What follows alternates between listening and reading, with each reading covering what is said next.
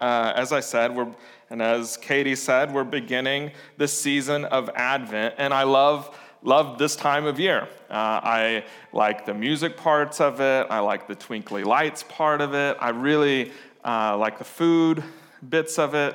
Uh, I even ordered some special uh, Christmas ale from Oregon, Deschutes Jubelale, right, Brad?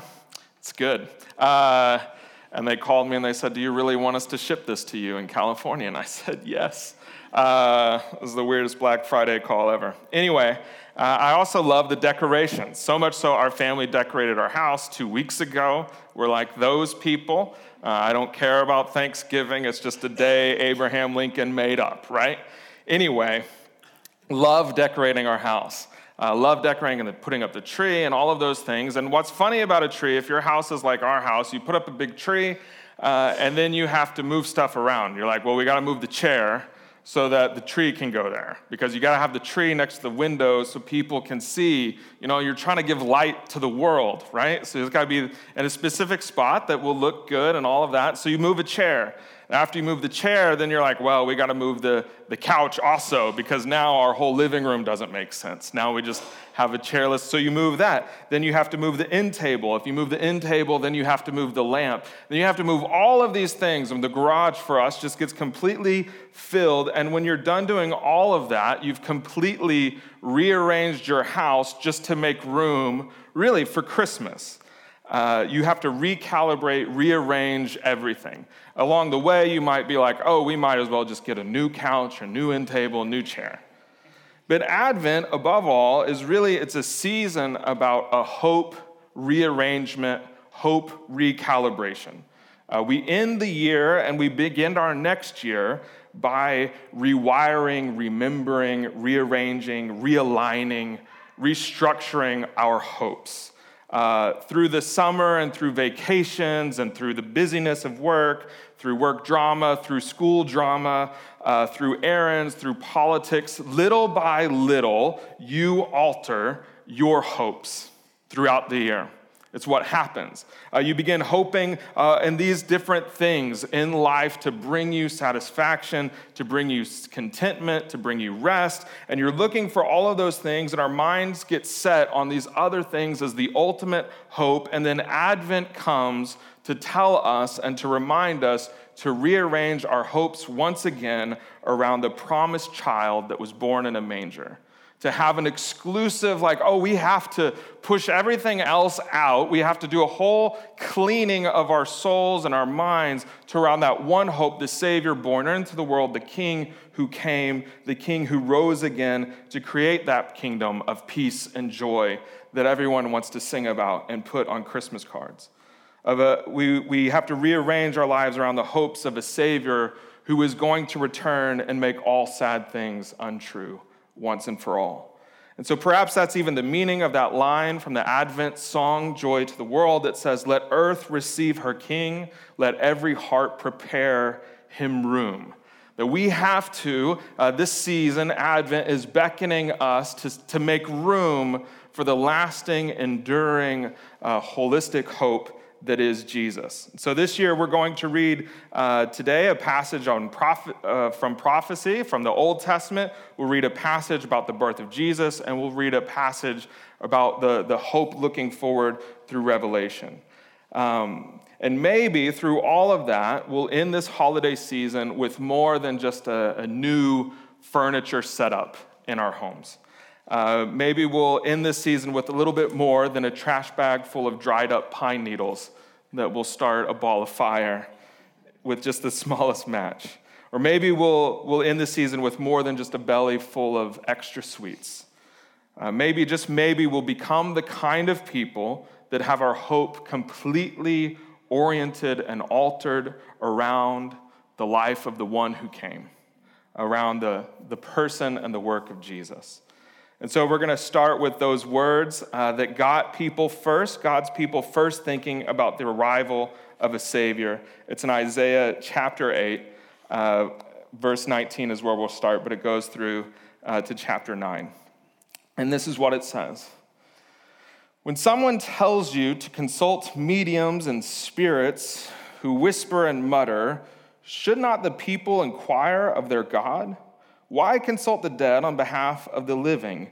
Consult God's instruction and testimony of warning. If anyone does not speak according to this word, they have no light of dawn. And I know right now you're thinking, Brad, you've pulled up the wrong passage. This is not an this is not Christmassy vibes. This isn't getting me in the spirit of jolly and goodwill. But trust me, it is verse 21. It says, Distressed and hungry, uh, they will roam through the land. When they are famished, they will become enraged and look upward and will curse their king and their God. And then they will look toward the earth and see only distress and darkness and fearful gloom, and they will be thrust into utter darkness. Nevertheless, there will be no more gloom for those who were in distress. In the past, he humbled the land of Zebulun and the land of Naphtali, but in the future, he will honor Galilee of the nations by the way of the sea beyond the Jordan. The people walking in darkness have seen a great light. On those living in the land of deep darkness, a light has dawned. You have enlarged the nation, increased their, with their joy. Their, they rejoice before you as people rejoice at the harvest, as warriors rejoice when dividing the plunder. For as in the day of Midian's defeat, you have shattered the yoke that burdens them, the bar across their shoulders, the rod of their oppressors. Every warrior's boot used in battle and every garment rolled in blood will be destined for burning, will be fuel for the fire. For to us a child is born, to us a son is given, and the government will be on his shoulders, and he will be called Wonderful Counselor, Mighty God, Everlasting Father, Prince of Peace. Of the greatness of his government and peace there will be no end, and he will reign on David's throne and over his kingdom, establishing and upholding it with justice and righteousness from that time on and forevermore. The zeal of the Lord Almighty will accomplish this. This is God's word. There's uh, kind of several things that this does to recalibrate our hopes. Uh, this passage, uh, it begins uh, with darkness. Uh, you're like, I know, you're like, that's, that can't possibly be right. Like, what is this talking about? Spirits and listening to all of these things. Isaiah is talking about, and even in the context of a nation, of a people who were kind of consumed with trying to find something that would give them some sort of immediate relief to pain and struggle and famine and, you know, just the trials of life. I don't know if you are aware of that, but like you might have some trials in your life. And when that occurs, you try to find some way of, of dealing with that pain. And usually, what you do to deal with that pain and that struggle is create more pain for many other people, including yourself. Uh, you might say, "Oh, well, now I'll now I'll uh, do some sort of drugs or caffeine." We were just joking. Jeff and I are uh, dependent on narcotics of caffeine, but you might like you you re- reach for these things. You know, I'm really down. I'm really sad. I'm going to drink coffee. I mean, that's a trivial thing. But we might also look for distractions of entertainment. We might just sort of develop this sort of muttering rage. We might find ourselves just trying to go to sleep or do whatever we can to go to sleep very quickly. There's a myriad of options that you can do to look to, uh, play, people you can go to, places you can listen for some sort of uh, feedback that's positive that you might want. And Isaiah is saying here, like, if you do all that, here's the warning like, you should actually only listen to the words of God, but they don't. And that's just the context of the entire book of Isaiah. Isaiah is one of the longest books in the Bible. It's one of the most beautiful, poetic. It's the highest level of Hebrew you can read. If you want to read ancient Hebrew, I know you all do. Uh, so you should spend four years learning it and then read Isaiah. It's it's fantastic. Uh, but all along, what Isaiah is doing is kind of talking about this nation that's consumed with looking elsewhere. The very beginning of Isaiah, uh, when he f- kind of sees the glory of God Isaiah chapter 6, he says, Woe is me, because I'm a man of unclean lips and a nation of unclean lips. Basically, what he's saying is like he sees God for who he is. He says, I'm a liar. Like who I am is a liar to my core, to my bone. I don't do what's true. I don't live what's true. I am a liar and I'm surrounded by a liar. Everybody I know is a liar. Everybody I know is saying cheap thrills, cheap things to make us well, and none of it compares to the glory of God. So Isaiah writes, Look to the Lord, but nobody does. And he's kind of describing the, the context of where those people were at. What does it lead to? It leads to these impactful words distressed, wondering, famished, uh, looking upward and cursing their king and their God. They will look to the earth, this is in verse 22, and see only distress and only darkness. I don't really need to spend that much time this morning talking about darkness and anguish and gloom. You know, the, the news blares it out for you constantly, right? Like uh, senseless murders, senseless violence, injustice all over the globe. Um, it's just evident, it's obvious. It's not just out there, though. It's not just death and decay and destruction somewhere over there beyond the, the hill where we can't see. We know it's darkness and distress within us, too. We are people that long to see life. We're filled with rage. We long to taste peace in our relationships, but really only find distress. We long for satisfaction, but we continually, year over year, feel famished. It's darkness. It feels like no one is ever going to come and help us. That's why people look to the heavens and enrage with their God. Whatever your God is, whatever your king is.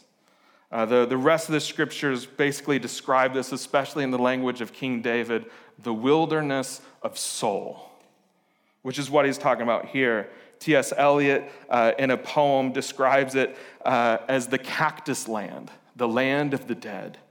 And we're just all wandering there, and it feels like there is no help.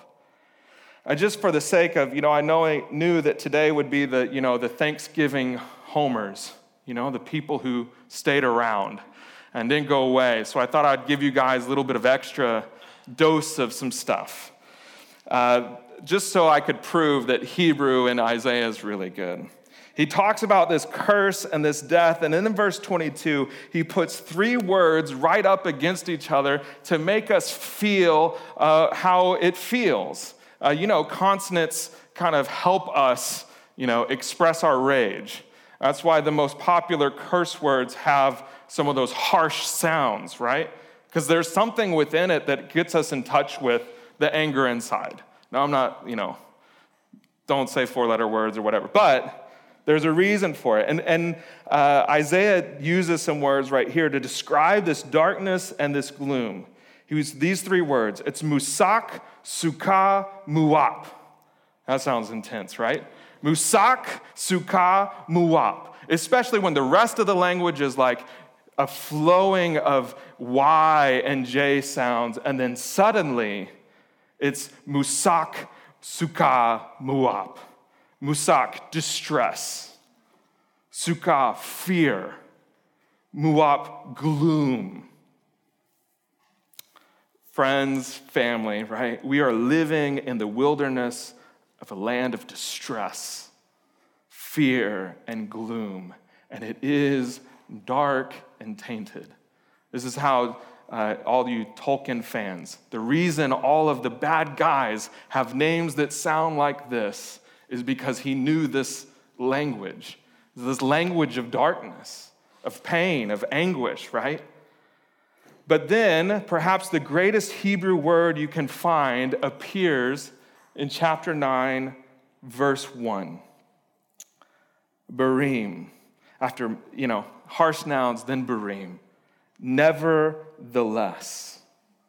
In Portuguese, that word is todavia, which is just a powerful word for me, not for you. Nevertheless. It's a word that's, that's put there to let you know that uh, when the things seem the most dark, the most painful, the most agonizing, nevertheless, Not no less amount, no, no feebleness from God. He's going to do something new. Uh, Joseph, after years of slavery, imprisonment, abandonment, betrayal, uh, constantly being falsely accused, and separation from his family, like what a tormented soul in life. You know, I think Luke Skywalker had it bad, like Joseph in the Bible. Like what a tormented life. But at the end of it all, he sees his family there and he says, You know, you meant it for evil.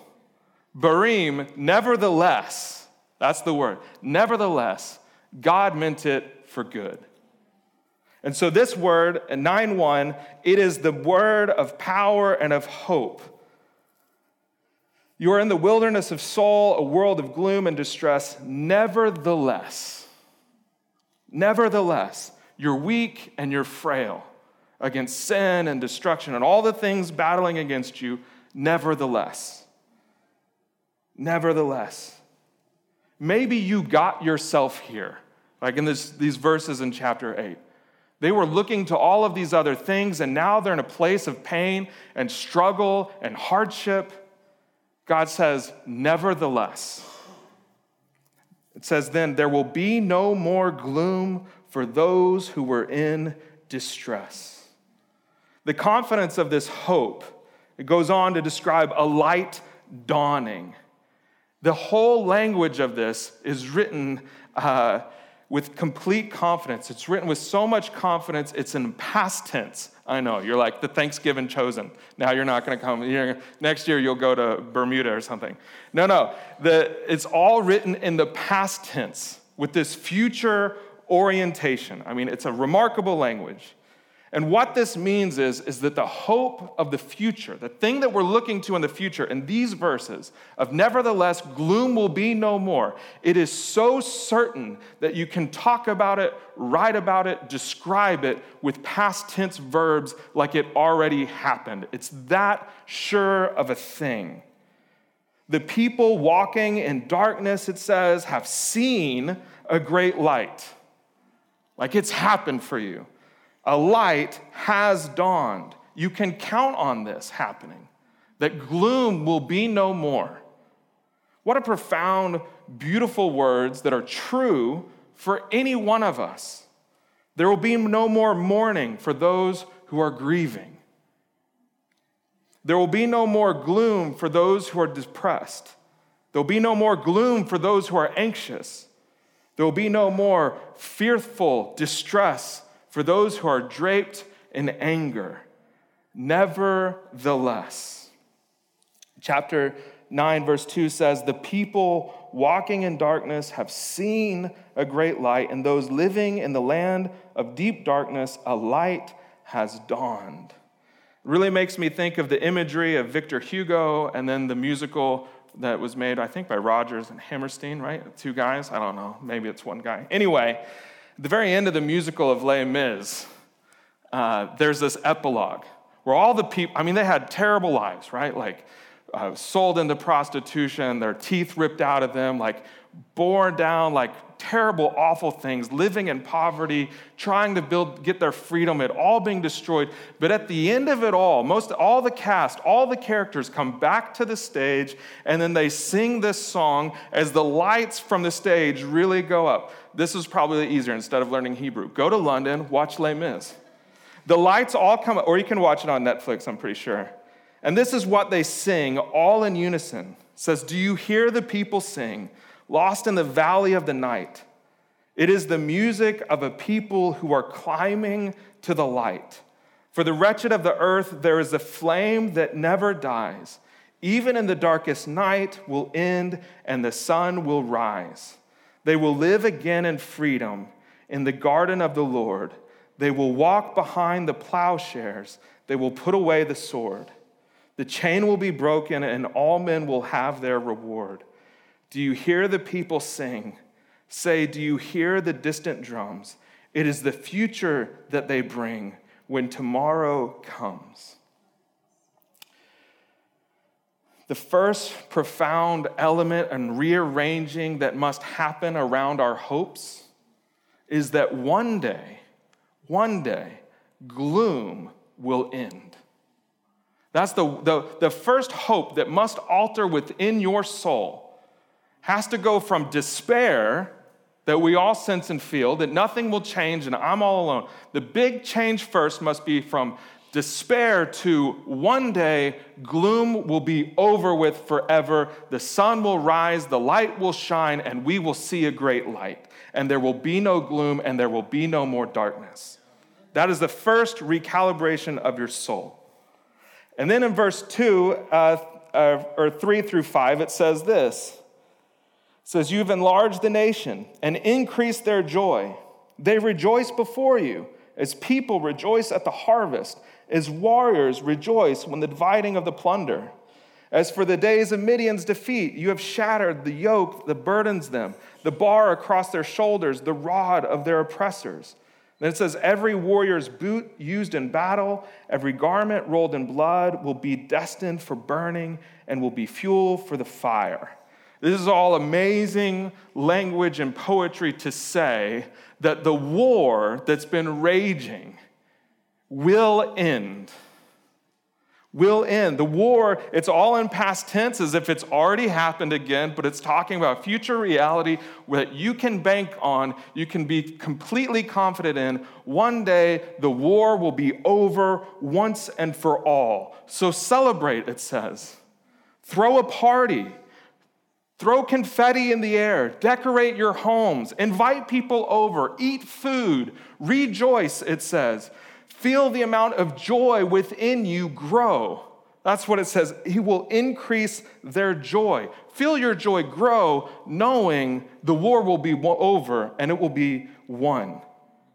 And then the, the images of all of these things used to burden them being transformed into something else entirely, a thing of life. The war is over. The first hope shift is that darkness will end. But what ends this war and this darkness? What breaks the curse of, your, of sin in your life? What stops the cycle that you can trace back generation to generation? What ends the season of distress and anguish? Is it some kind of new technology? You know, like these new Elon Musk spaceships? Is it some new idea? Like that they're coming up with and academia all over. Is it, is it that is going to end the war? Is it some new program that could get instituted? Some new mayor, some new president, some new CEO, some new job? Could it be some new insight that you gained from taking a $30 personality test? Is that what will break and end the war? No, the Bible says it is a child. Verse 6 says, For to us a child is born, to us a son is given, and the government will be on his shoulders. And then it says this And he will be called, this baby born, the son given, Wonderful Counselor, Mighty God, Everlasting Father, Prince of Peace. Hope arrives in a son given, a present offered. You know, let earth receive their king.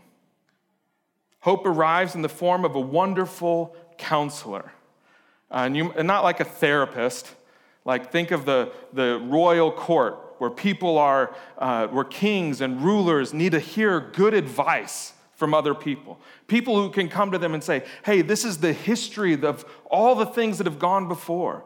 And here's wisdom on how to live in the present and where to go and how to operate. And this is what the future might hold for you.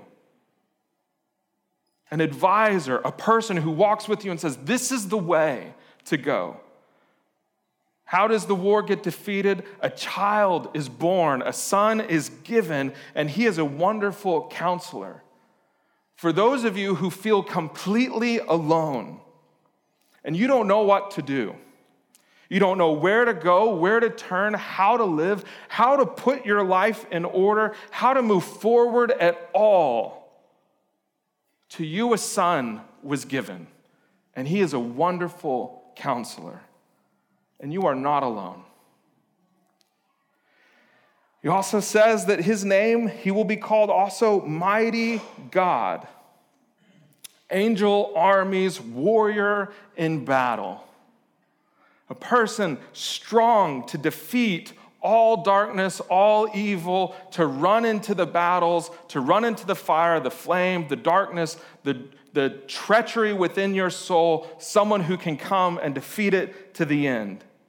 For those of you who feel completely beat down, oppressed, this language about a bar being across your shoulder or rod of an oppressor, of a deep yoke, a son was given.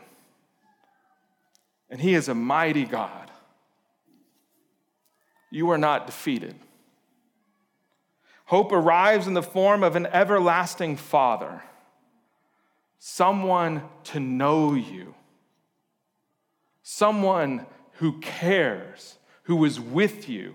And not a here today, gone tomorrow, not a, not a weekend father or an evening father or a father during the holidays. He's talking about an ever present, always with you intimate, knowing Father, everlasting Father. For those of you who feel abandoned in your pain, a son was given, a child born, and he is everlasting Father to you. Then he says, Hope arrives in the Prince of Peace, Shalom, which means a resting, thriving resting, thriving. We kind of think about uh, the opposite of if for you to live your best life and to maximize your life, you should hustle and work harder. You know, like the patron saint of Los Angeles, Kobe Bean Bryant, right? Work harder and harder and harder till your knees fall off, and then work harder some more. The Bible talks about this word shalom, a resting, thriving to thrive while being at rest, a complete peace. For those of you who are exhausted and weary and bereft of war, both internally and externally, a child was born to you, Prince of Peace. And so, oh, the second thing to recalibrate our hopes or to rearrange our souls is to go not just from, oh, despair to hope that gloom will end, but to this other part that hope has arrived and it's not a thing, it's not an object, it's not an idea or a concept, it's a person, it's a child, it's a gift offered already to you. Hope has already arrived. Then the next recalibration of hope is that it's a holistic rule and reign of God. Not just for you. I mean, all of this is wonderful for you, right? It's not just for you.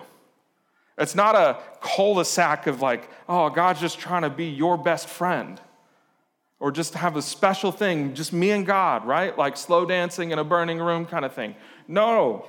What God is doing and what God has always wanted to do is to bring a holistic reign and rule of peace for the world. Not just for four years, though, or not just for a hundred years, but forever. This is verse seven. It says this Of the greatness of his government, or just rule and peace, there will be no end. What he's talking about there is that, that the kingdoms, you know, they have walls and borders and boundaries where the king can't cross that and still be in charge. Somebody else is in charge. He's saying that this child, this Prince of Peace, mighty God, everlasting Father, wonderful counselor, there is nowhere that he will roam where he is not God, and the ground itself does not adore him as the king and the ruler of everything. There is no end. He doesn't run into border patrol, he doesn't run into a wall or a military brigade or, you know, a shutting down of anything. He is free to roam, and this kingdom knows no end.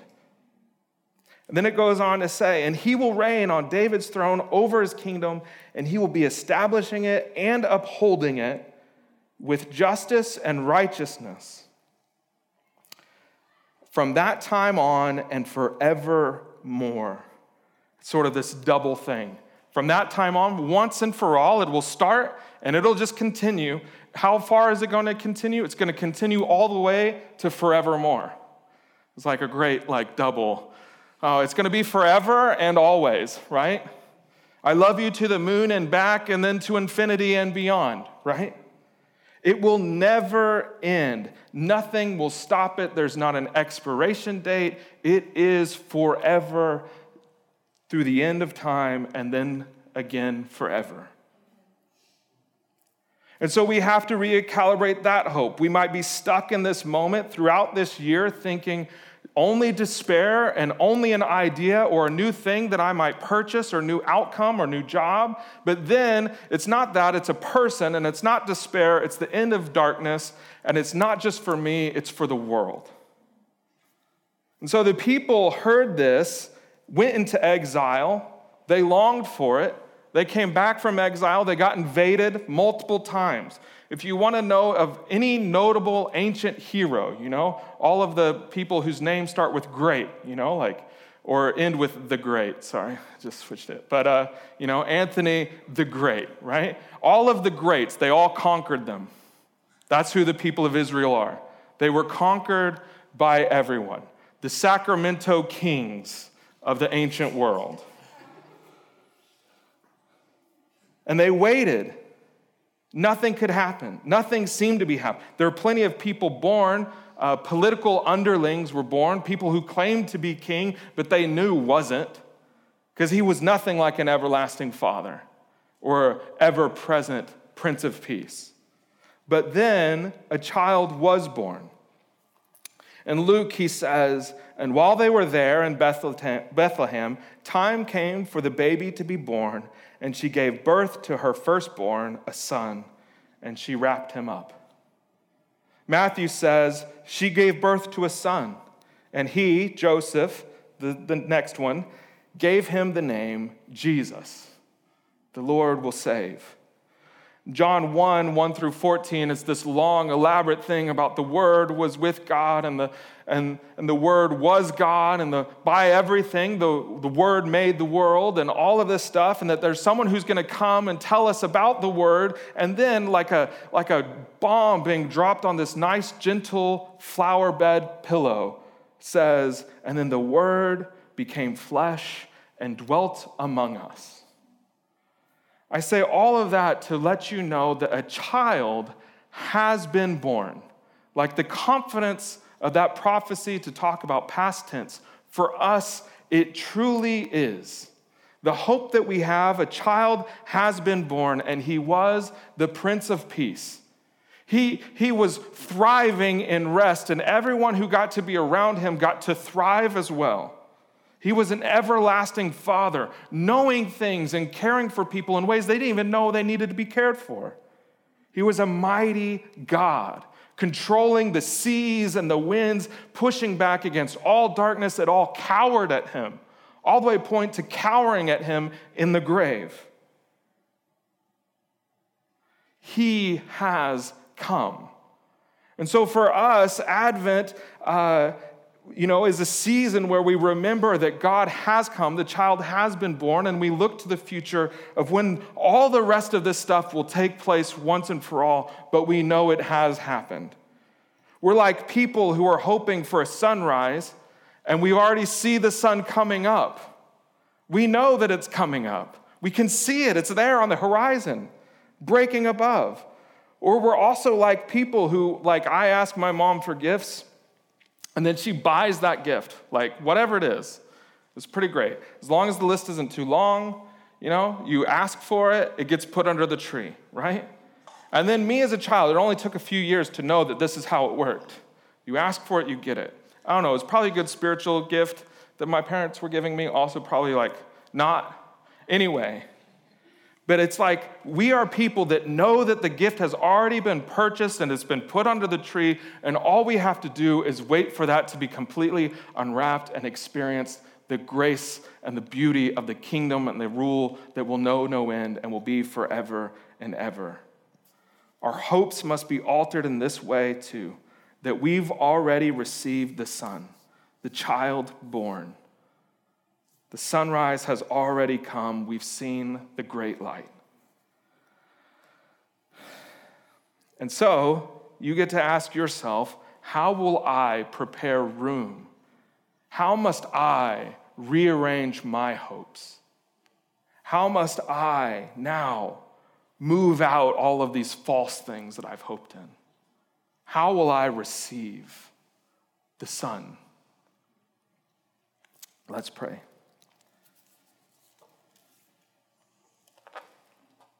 Jesus, I thank you for the, the light that has come. I thank you for the beauty of your birth into this world. That you humbled yourself, you emptied yourself, and you came in a great light and stars that people followed, uh, glittering, brilliant light. God, I pray for us to receive that hope, that you would work within our souls, reshape our hope around you and you alone. I thank you for this time. I thank you for this season of reflection and remembering and of expectation. Thank you, Jesus. Amen.